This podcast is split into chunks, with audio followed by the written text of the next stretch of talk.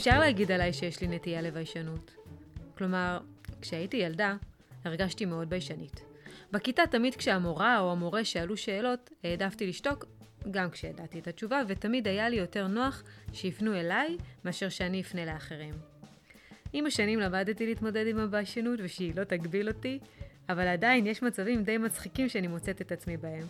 כמו למשל כניסה לאולם מלא אנשים. גם אם אני מכירה אותם, זה תמיד יהיה לי מביך, ובדרך כלל אני אעשה לעצמי פדיחות. ואם יפנו אליי ויבקשו ממני לדבר מול הרבה אנשים בלי שאני מוכנה לכך, יש מצב שייקח לי קצת זמן עד שהמילים יצאו לי מהפה.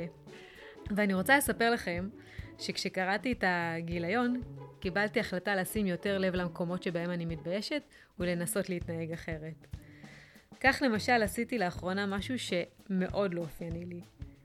בטח יישמע לכם מאוד מוזר, שאם אני צריכה לעשות שיחת טלפון עם מישהו או מישהי שאני לא מכירה, אני מעדיפה קודם לשלוח להם הודעה כדי להציג את עצמי ולתאם שיחת טלפון. זה עוזר לי להתגבר על המבוכה הראשונית. אז מה עשיתי לכבודכם? התקשרתי למישהו שאני לא מכירה, והוא לא מכיר אותי, למרות שידעתי שהוא מאוד עסוק ומין מנהל בכיר כזה. ואתם יודעים מה קרה? שום דבר מיוחד. זו הייתה שיחה ממש רגילה וממש נחמדה. אז uh, ככה למדתי עוד uh, משהו שאני יכולה להתגבר אליו.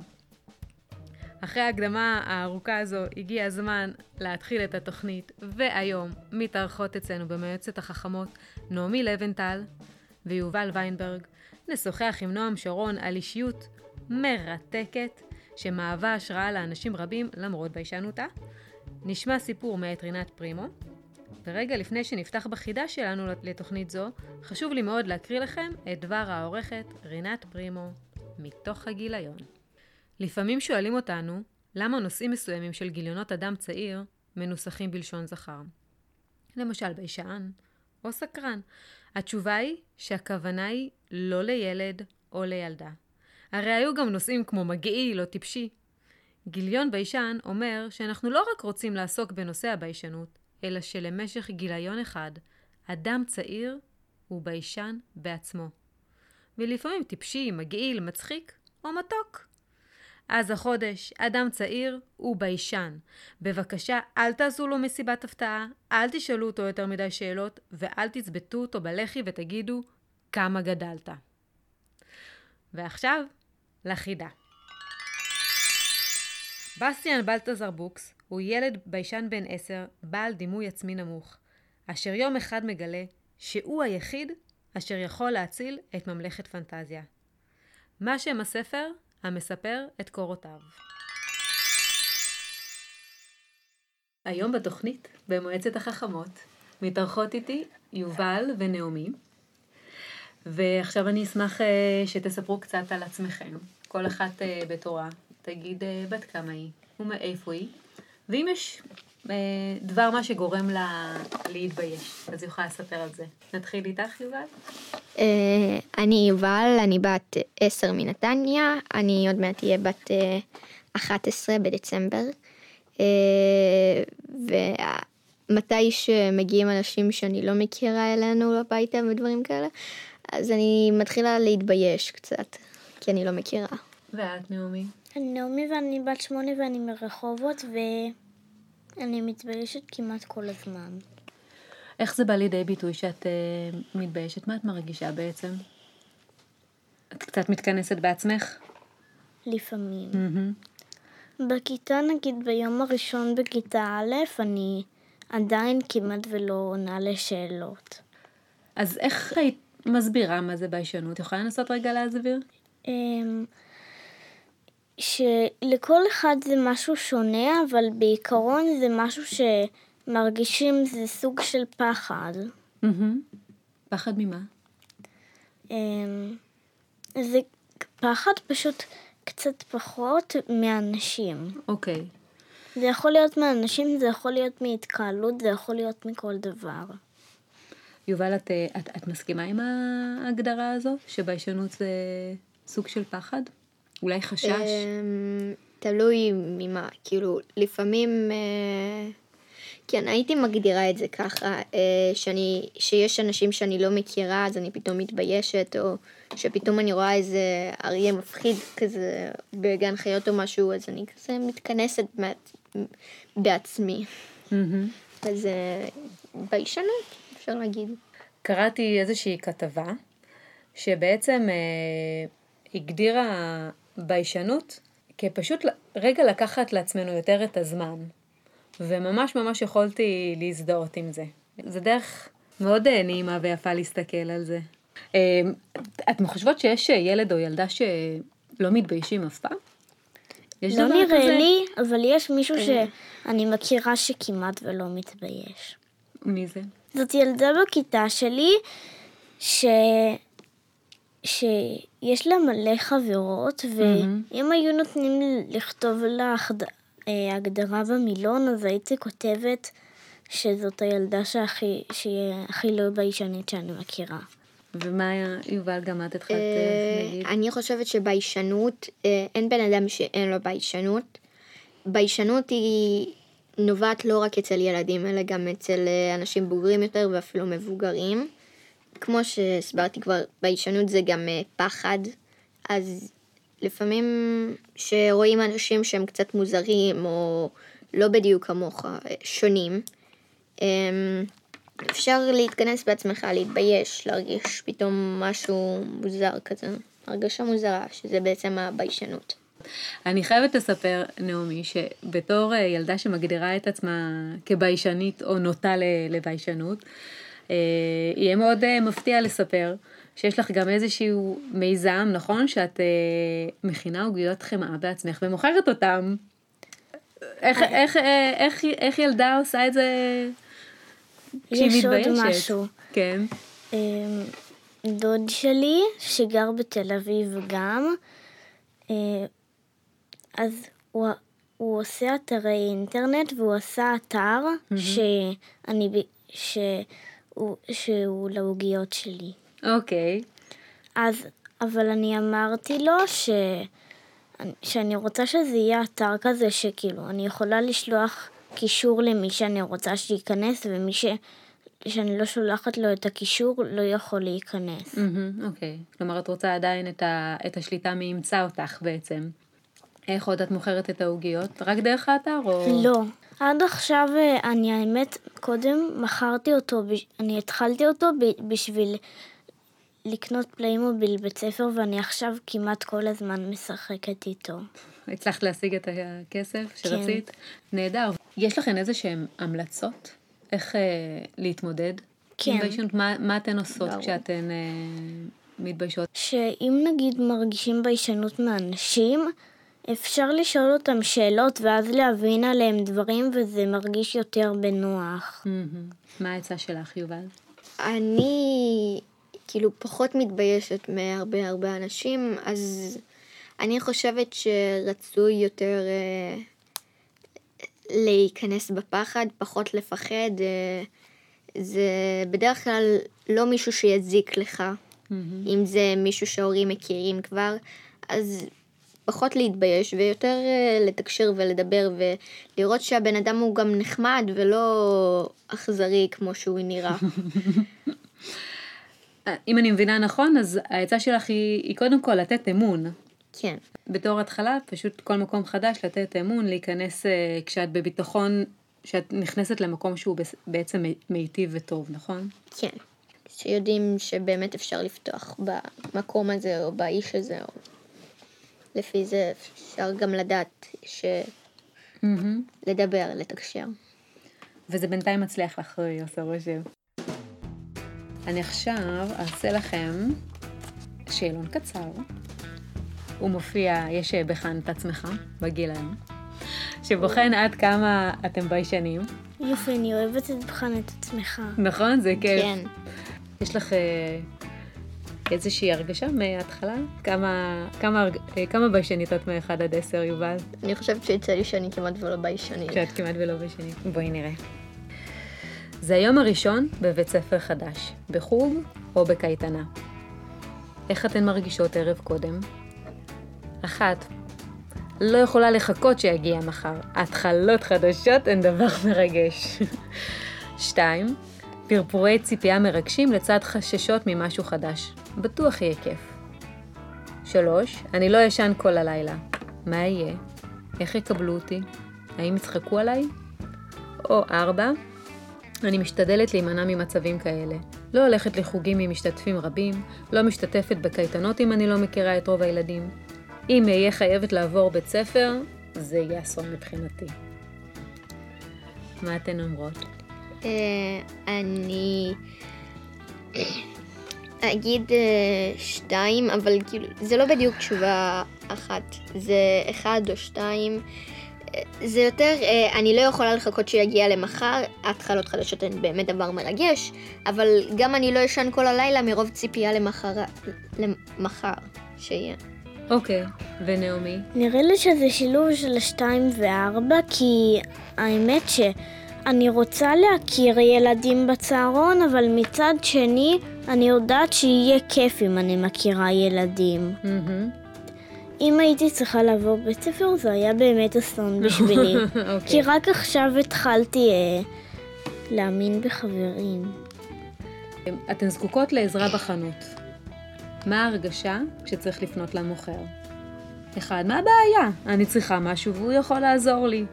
שתיים, אני עושה את זה כי צריך, אבל זה לא כיף. שלוש, אנסה להסתדר בכל דרך אחרת, אפנה רק אם ממש אין ברירה. או ארבע, לעולם לא אפנה למוכר בחנות. אמ, אני חושבת שאחד, כי אני... אני חושבת שאני תמיד פונה למוכר, אבל אני בדרך כלל פשוט מתמצאת בחנות, כי יש אצלנו הרבה חנויות שהן ממש ליד הבית. אמ, אז אני פשוט כל הזמן הולכת לחנות שם, ואני פשוט יודעת איפה רוב הדברים נמצאים, אז... וגם מדי פעם שהחנות עוד הייתה חדשה, אז באמת אה, שאלתי את המוכר הרבה. שאלת אותו, לא הייתה לך בעיה. לא הייתה בעיה. אוקיי. ונעמי, מה את? אמ, לא יודעת, נראה לי ששלוש, כי אני עוד לא יודעת בדיוק, כי אימא שלי עוד הולכת איתי לחנויות. החברים שרים לכם היום יום הולדת במסיבה או במסעדה. מכיר, מכירות את הסיטואציה? כן. מה תעשו? אחד, אני חיה בשביל הרגעים האלה שכל תשומת הלב עליי, הלוואי שזה יימשך לנצח. אני רואה את יובל כבר מהנהנת, טוב, אני מסמנת, יובל, אין לך מה להתלבט כנראה. שתיים, אני פשוט אעמוד שם ואחכה שזה ייגמר. שלוש, מבט ברצפה. די כבר שיגמר, אני סובלת כאן. או ארבע, כולם כבר יודעים לא לעשות לי את זה, זה הגיהנום בהתגלמותו. מה נעמי נשאר לך לנו? שלוש. שלוש. אני ממש מזדהה איתך, אני גם מאוד נבוכה במצבים כאלה. מישהי מחלקת משהו טעים בכיתה. הבעיה שעד ששמתם לב, כל הכיתה בערימה עליה. אז מה תעשו? אחת, קפיצת ראש לתוך ערימת הילדים. תוך שנייה, אני ליד הילדה, לוקחת שלוש, של, שלושה ארבעה ממה שהיא מחלקת, ועוד אחד בשביל אחותי. או שתיים, מצטרפת לילדים שנדחקים, אני מתה על הממתק הזה שהיא מחלקת. שלוש, אני עומדת בשולי מעגל הילדים. מתישהו זה יגיע גם אליי. או ארבע, נשארת במקום שלי. אין סיכוי שאני אפילו אתקרב לגוש ילדים נדחקים.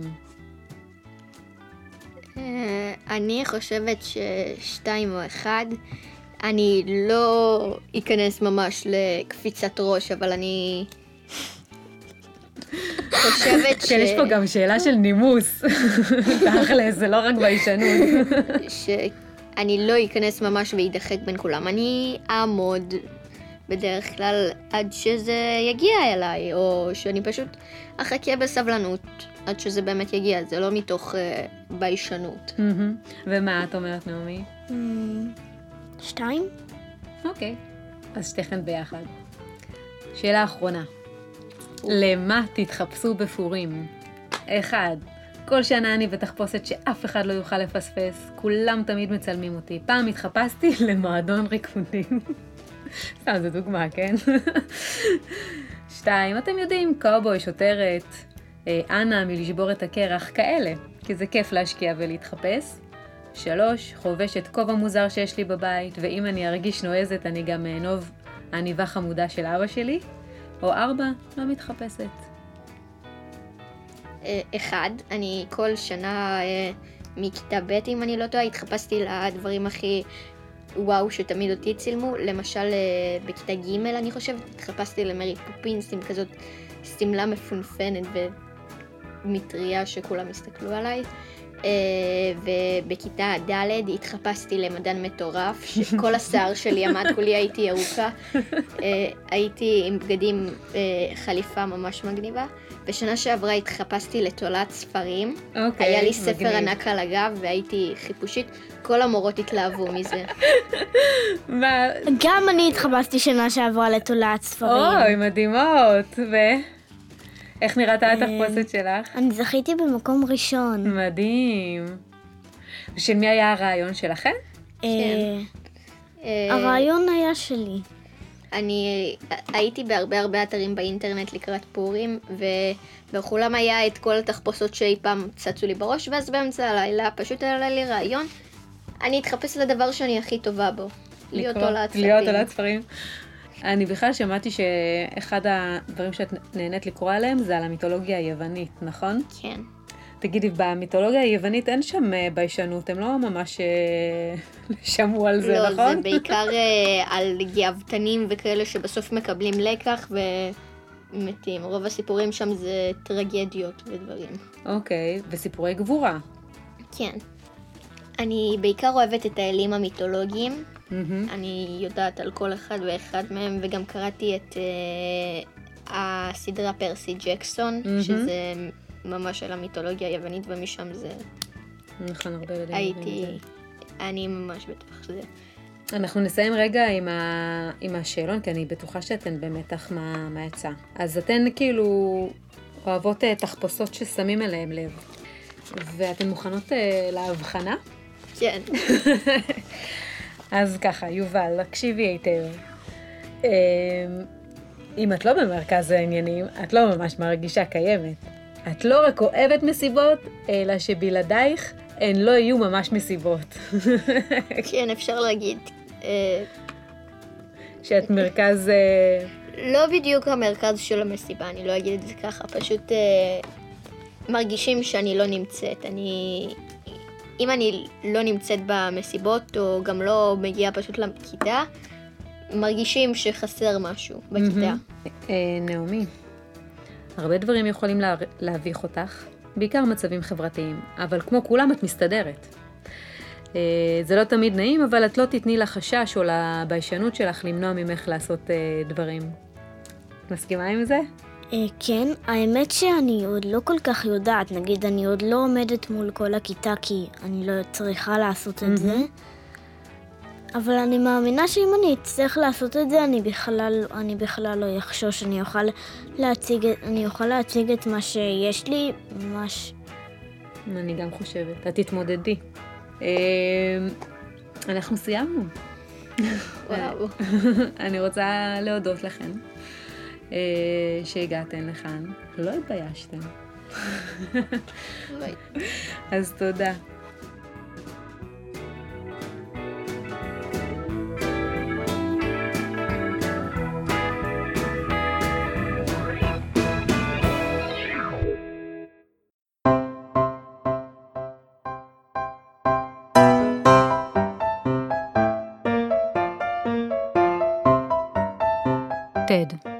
סיפור מאת רינת פרימו. מה עושה ילד ביישן שצריך להעביר הרצאה מול כל הכיתה? אין מצב. אין, סיכוי. אוף, אוף, אוף, אוף. זה מה שעבר לעופר בראש כשדן המורה נתן לכיתה משימה מיוחדת. כל שבוע ילדה או ילד ירצו לפני כל הכיתה על הדבר שהם הכי אוהבים, התלהב דן. וגון מיד קטע אותו, אפשר גם על משחק מחשב? אפשר, אמר דן בפנים ממש לא מרוצות. אבל תצטרך לחשוב טוב איך מציגים את המשחק הזה בצורה שבאמת תתרום משהו לכולנו, כולל עובדות על התמכרות למשחקי מחשב ומה מומחים חושבים על זה. עופר שמע את חילופי הדברים באופן מעומעם. היה לו ברור איזה נושא ירצה להציג. הנושא, הכי מעניין, הכי מגניב והכי מורכב בעולם. רובוטים. מיליון רעיונות רצו לו במוח, הוא ידע כל כך הרבה על רובוטים. אבל אז המחשבות שלו החזירו אותו למציאות. לא, אין מצב. אין סיכוי. עופר היה יכול לכתוב הרצאה מקיפה על רובוטים בקלילות, בשעה-שעתיים. אבל להרצות מול הכיתה? אין מצב. הפנים שלו התלהטו רק מהמחשבה על זה. כמו מתוך ערפל, הוא שמע את ילדי הכיתה זורקים בהתלהבות רעיונות והצעות להרצאות שלהם. ריקוד, ג'ודו, הארי פוטר, ליונל מסי, אפיית עוגות. אף אחד לא צעק, רובוטים! במיוחד לא עופר. אי אפשר להסביר לילד לא ביישן מה זה להיות ביישן.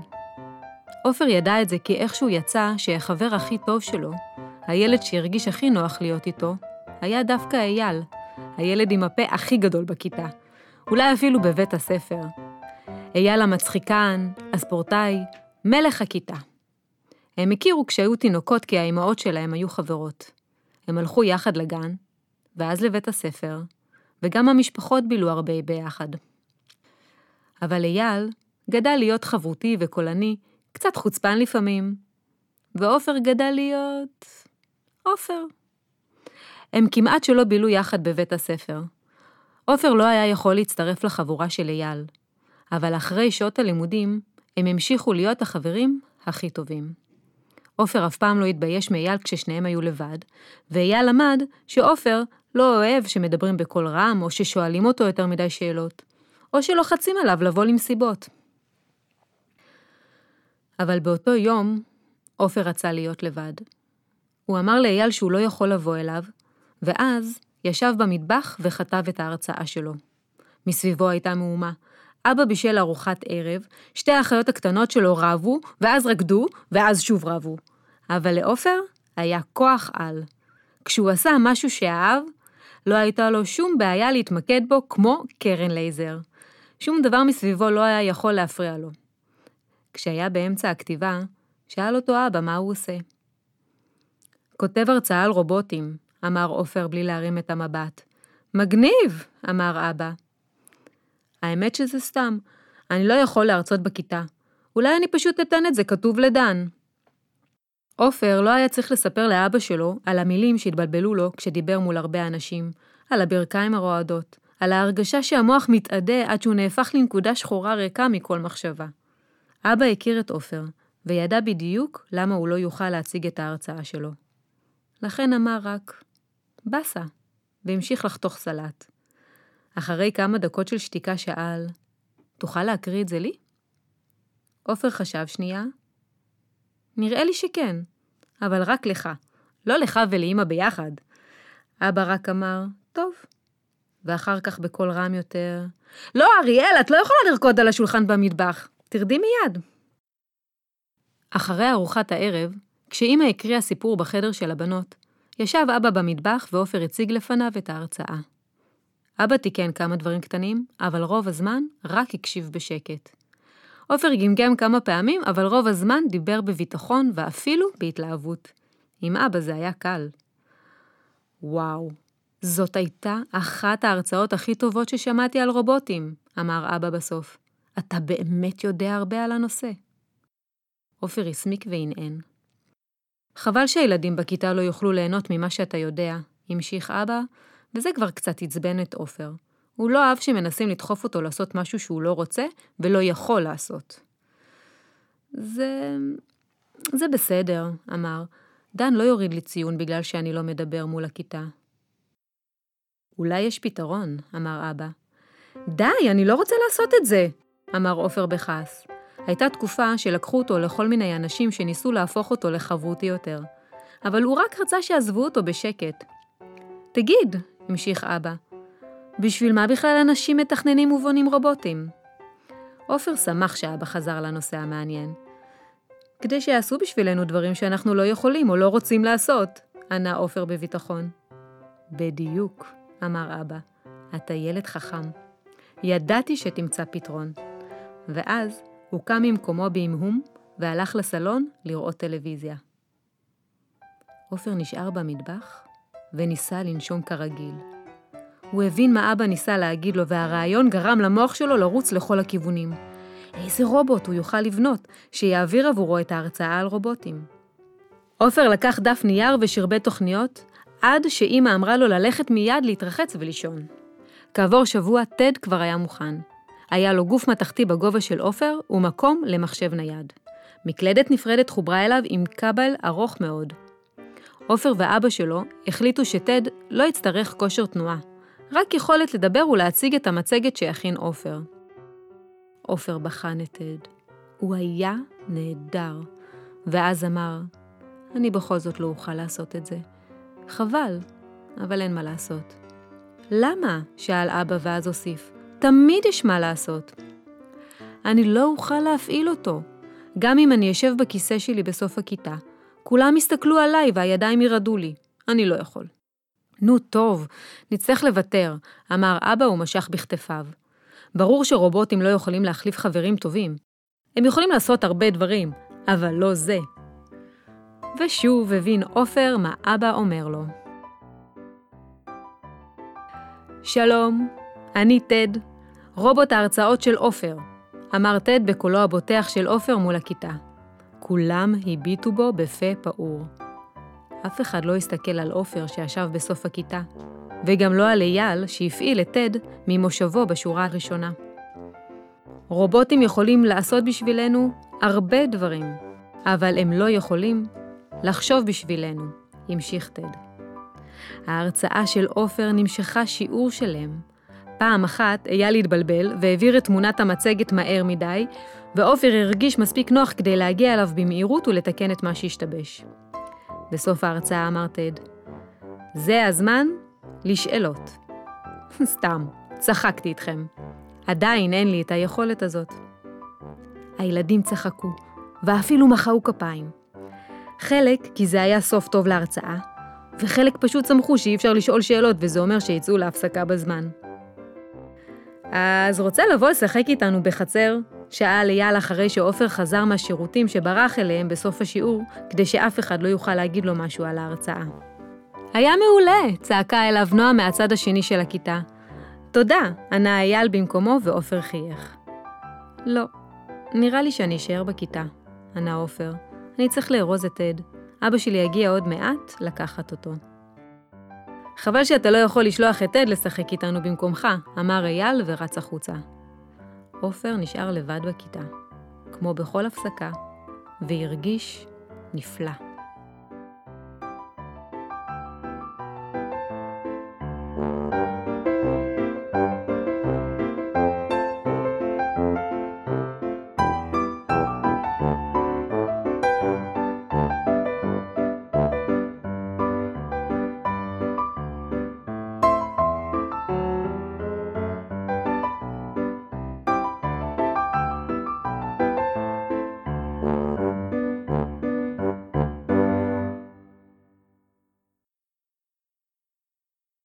למרואיין שלנו הפעם, אני לא צריכה להתקשר, אלא מספיק שאני פותחת את דלת המשרד שלידי. אהלן, נועם, נועם שרון, מה שלומך? היי רוני, מצוין, תודה, כיף, כיף להיות פה, כיף להתארח בפודקאסט המדהים הזה.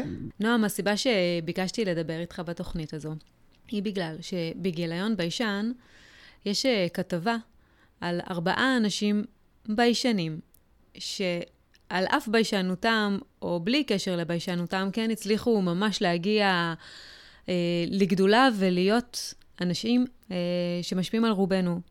אחד מהם הוא מעטמה גנדי, שהוא ללא ספק איש מופת, מהווה השראה לרבים, ואתה מומחה לא קטן אליו.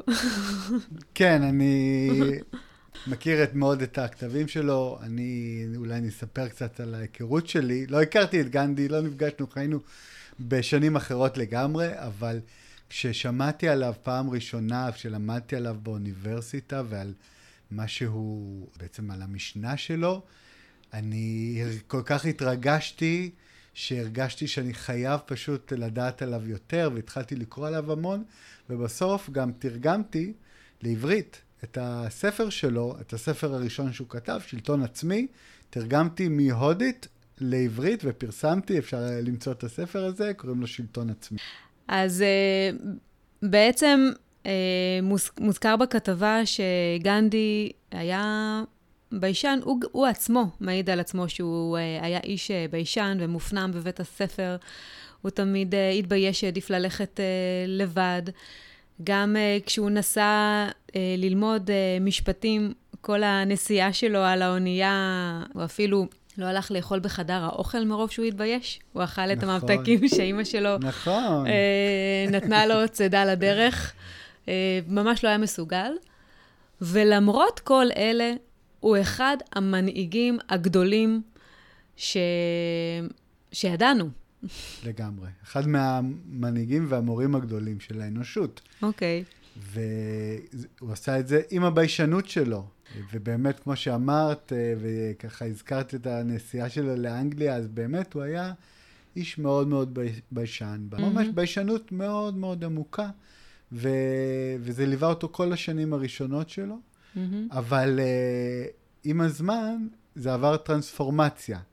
הוא הבין ש... אה, מה זה טרנספורמציה? שינוי. אוקיי. אוקיי. והשתנה. כלומר, הוא נשאר ביישן, אבל הוא מצא את הדרך להתגבר על הביישנות הזאת, כשהוא הבין שהביישנות הזאת מפריעה לו לעשות את המשימה שהוא רצה לעשות. בוא, אם אתה יכול ברשותך אה, לספר לנו קודם כל אה, קצת עליו, מי זה האיש הזה? אה, מה הוא עשה? הסיפור שגנדי מתרחש לפני 100 עד 80 שנה. באותה תקופה שלטה אנגליה בהודו, כמו שהיא שלטה בישראל פחות או יותר, וההודים, שבהתחלה מאוד אהבו את השלטון האנגלי, באיזשהו שלב uh, כבר התחיל להימאס להם, כי הם הרגישו שיש הרבה חוסר צדק בזה, והם רוצים את השלטון העצמי שלהם, הם רוצים להיות השליטים של עצמם. כלומר, גנדי הוא הודי, קודם כל נתחיל מזה, הוא יליד הודו. בוודאי, הוא יליד הודו, כן. יליד הודו, הוא הוא למד באנגליה, הוא חי הרבה שנים בדרום אפריקה, אבל uh, את רוב חייו הוא עשה בהודו, בטח שאת הדרך הפוליטית שלו. הוא בעצם המציא שיטת מאבק שמבוססת על התרבות ההודית, שלשיטה קוראים בהודית סטיאגרהה, או בעברית אחיזה באמת, שבעצם המשמעות שלה היא מאבק בדרכים לא אלימות. כלומר, אנחנו רוצים למחות ולהשיג את המטרות שלנו, אבל אנחנו לא יכולים לעשות את זה באמצעות טרור, באמצעות אה, הפחדה של היריב.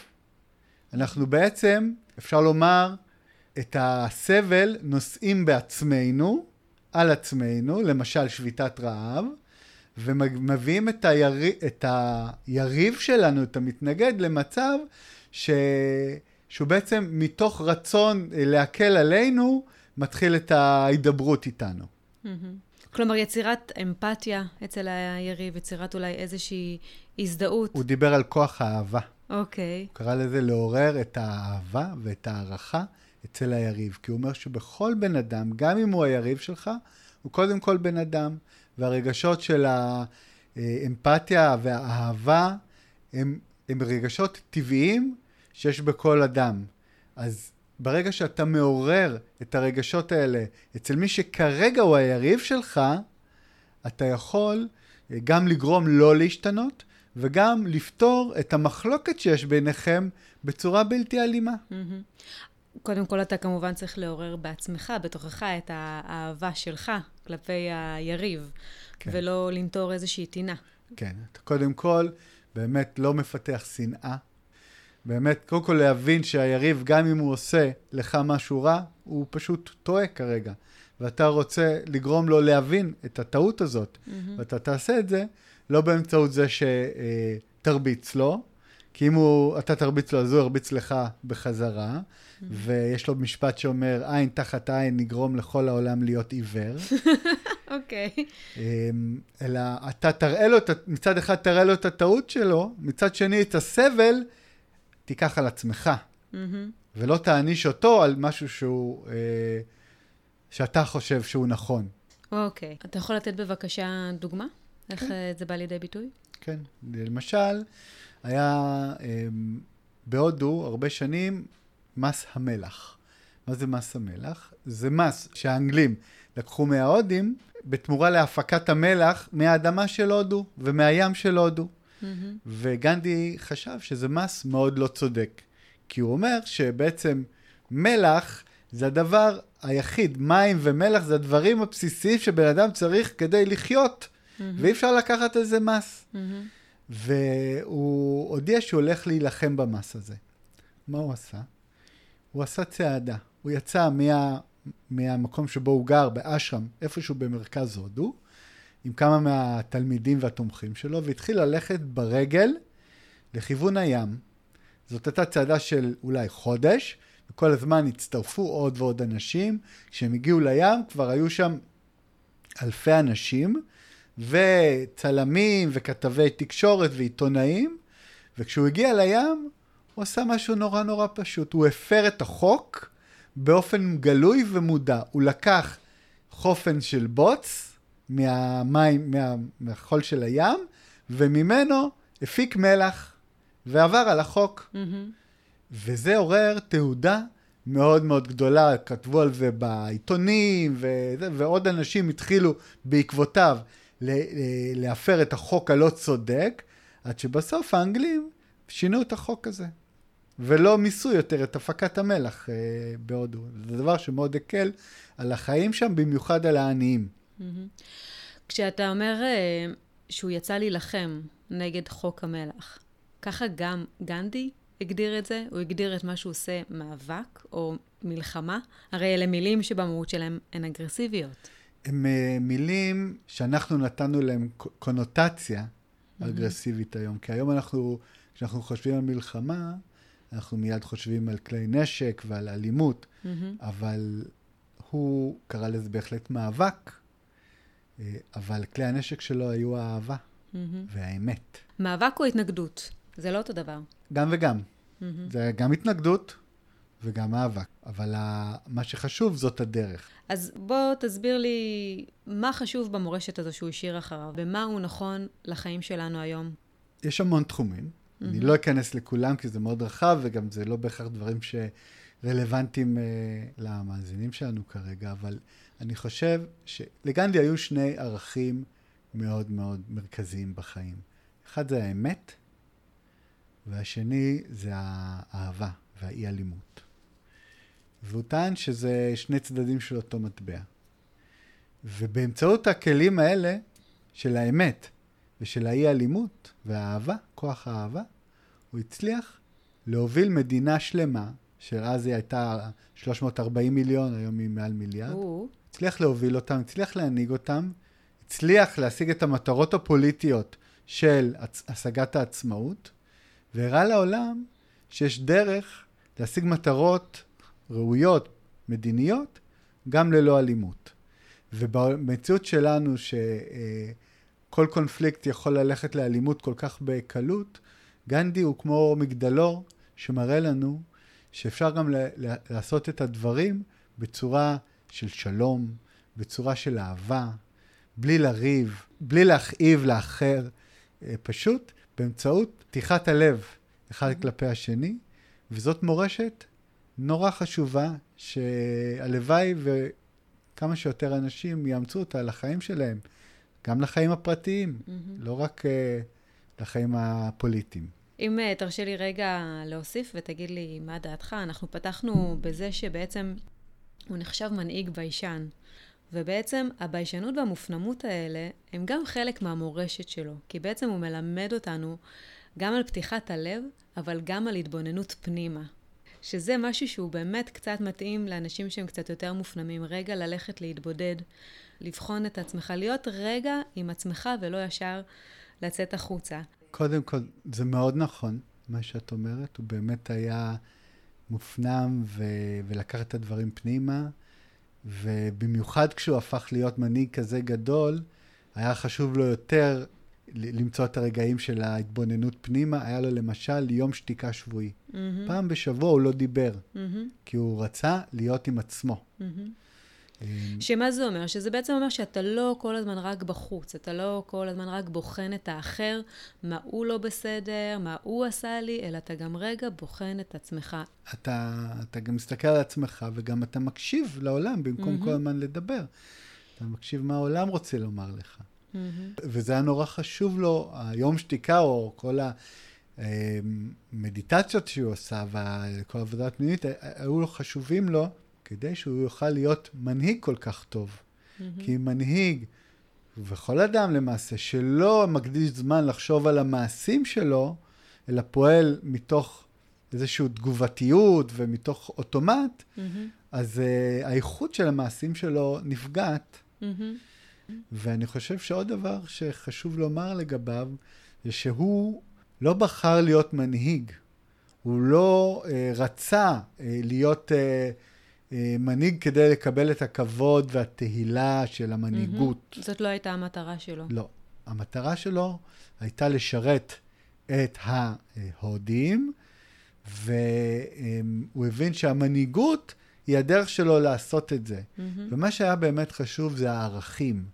האמת, כמו שהזכרנו, השירות, הנתינה, העזרה לאחר, זה היה הדבר החש... החשוב ביותר עבורו, החופש.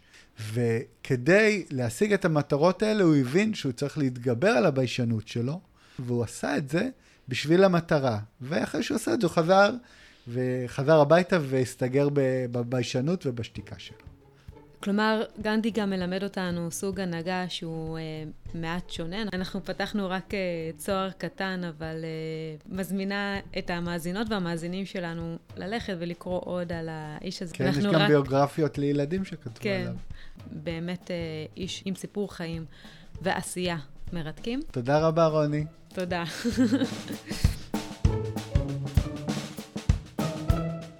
התוכנית שלנו מגיעה לסיומה, וזה הזמן להודות למשתתפות והמשתתפים שהיו איתנו, נעמי לבנטל, יובל ויינברג ונועם שרון.